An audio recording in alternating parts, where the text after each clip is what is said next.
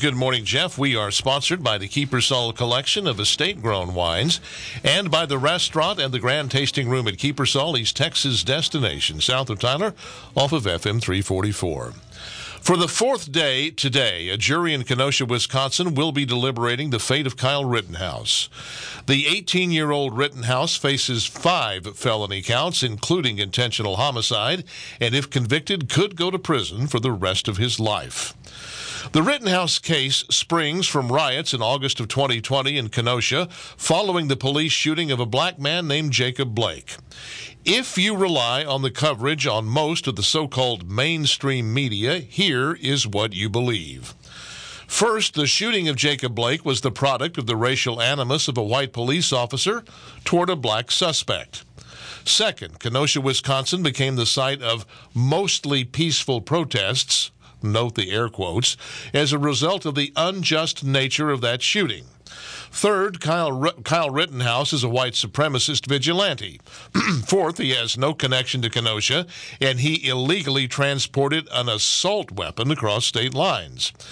And fifth, the mostly peaceful protesters in Kenosha included Black Lives Matters follower, Black Lives Matter followers, and racist Rittenhouse went there looking for a fight by making things up out of whole cloth or more insidiously leaving out important details, the media created its own malignant narrative surrounding the Rittenhouse case.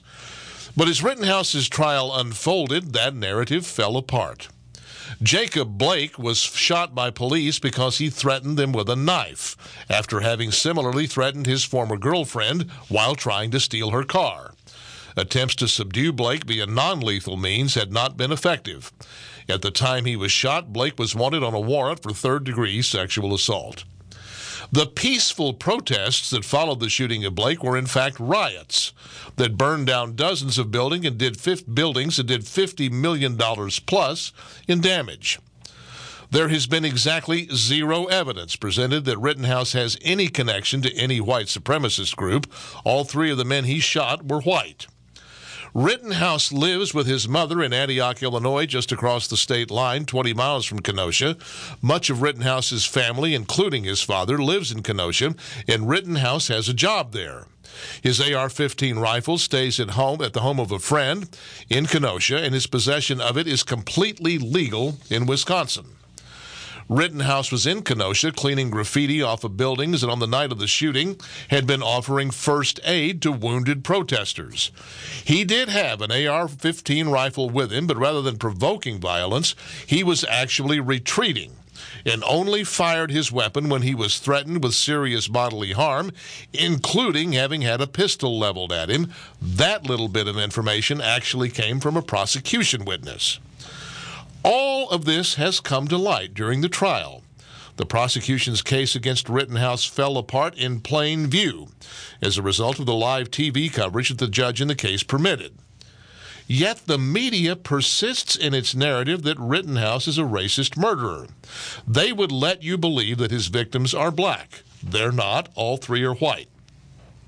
They would let you believe that the peaceful protests in Kenosha were justified because of the wrongful actions of a racist white police officer, ignoring that Wisconsin state authorities and the U.S. Department of Justice cleared the officer in question of any wrongdoing. They would also let you believe that the judge in the Rittenhouse trial, Bruce Schroeder, is a Trump loving Republican who is doing all he can to tip the case against the prosecution.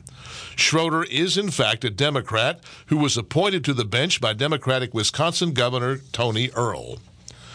And late yesterday, Judge Schroeder banned MSNBC from the courthouse because MSNBC was caught following jurors in an apparent attempt to intimidate them by photographing them so as to publicize their identities. The media's reporting of the Rittenhouse case is beyond disgraceful.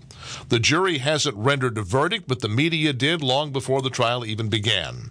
The media has now abandoned even the pretense of objectivity and reportorial integrity in favor of advancing their own predetermined and politically driven narrative. We can thus thank the media for the National Guard troops that are on standby in Kenosha, waiting in case the jury dares to find Kyle Rittenhouse not guilty. That's my word. What's yours? Go to youtellmetexas.com and you tell me. KTBB News Time, 758.